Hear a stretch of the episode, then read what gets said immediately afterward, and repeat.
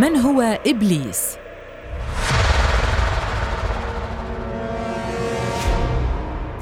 من الكائن الأكثر تقربا لله إلى الشيطان الأشهر. اسمه يرتبط بكل حوادث الشر منذ بدء الخليقة. ظهر لأنبياء ورسل كما ظهر لملوك عظام. يقال أنه قتل نبيا. ويقال أيضا أنه هو من يرسل الجن والشياطين الكفار ليضلوا الناس ويبعدوهم عن طريق الخير. يوصف بالشر المطلق.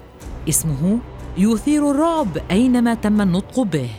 إبليس هو الشيطان الأكبر والأخطر من بين الشياطين التي ذكرت في جميع الأديان. إبليس. يرجع أصل هذا الاسم في اللغة العربية إلى فعل بلس أي خدع كما ويقال أنه مشتق من اللغة اليونانية من كلمة ديابولوس أي من يشتكي زورا. من هنا يرتبط الاسم بالخداع والمكر لكن لماذا سمي بهذا الاسم؟ وما الذي فعله ليستحق هذا الربط؟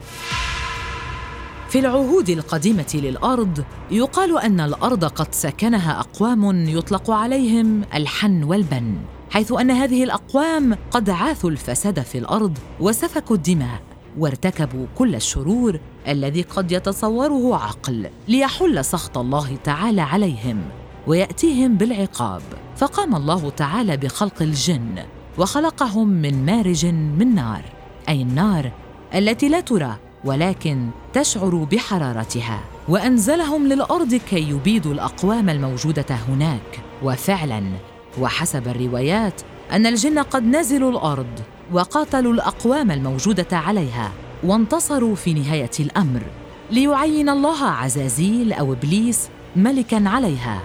أول الأمر كان إبليس جنيا صالحا فكان يجتهد في عبادة الله تعالى ويسبح بحمده. حتى فاق الملائكة طاعة كما وكان الله قد عينه أحد خزنة الجنة نظرا لطاعته الكبيرة. وبقي عزازيل على هذا الحال إلى أن شاء الله.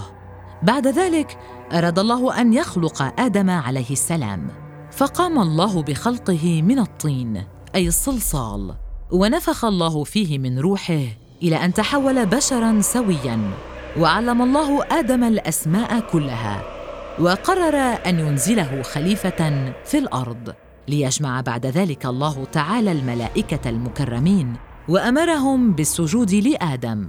فأطاعوا الله وسجدوا جميعا إلا إبليس. أبى واستكبر.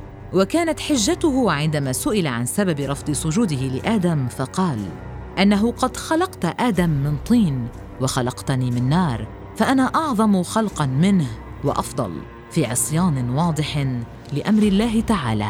بعد هذا العصيان الذي قام به إبليس حلت لعنة الله تعالى عليه ومسخه ليصبح اسمه إبليس بدلا من عزازيل.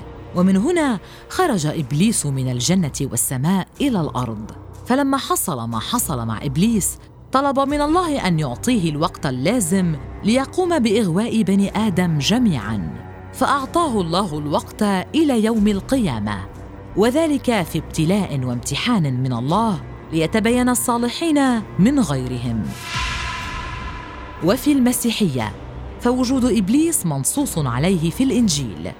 فيذكر أنه قد نزل من السماء بسبب تكبره وغروره. أصعد فوق مرتفعات السحاب أصير مثل العلي. أشعياء فعقبه الرب بأن أنزله. لتبدأ أول تجربة إغواء لإبليس بأنه قد وسوس لآدم وحواء بأن يأكلوا من الشجرة التي حرمها الله عليهما.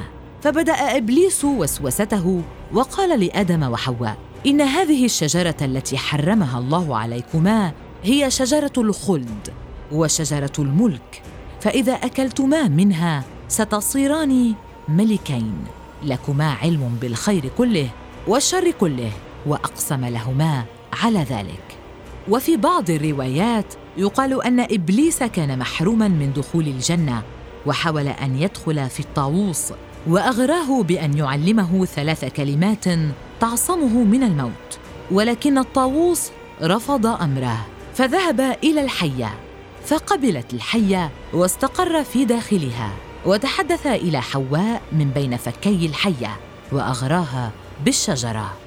وفعلا أكل آدم وحواء من الشجرة المحرمة ولكن الله غضب منهم فبدت لهما سوءتهما أي عوراتهما فأنزل الله آدم وحواء وإبليس والحيه إلى الأرض ليكونوا اعداء إلى يوم القيامة.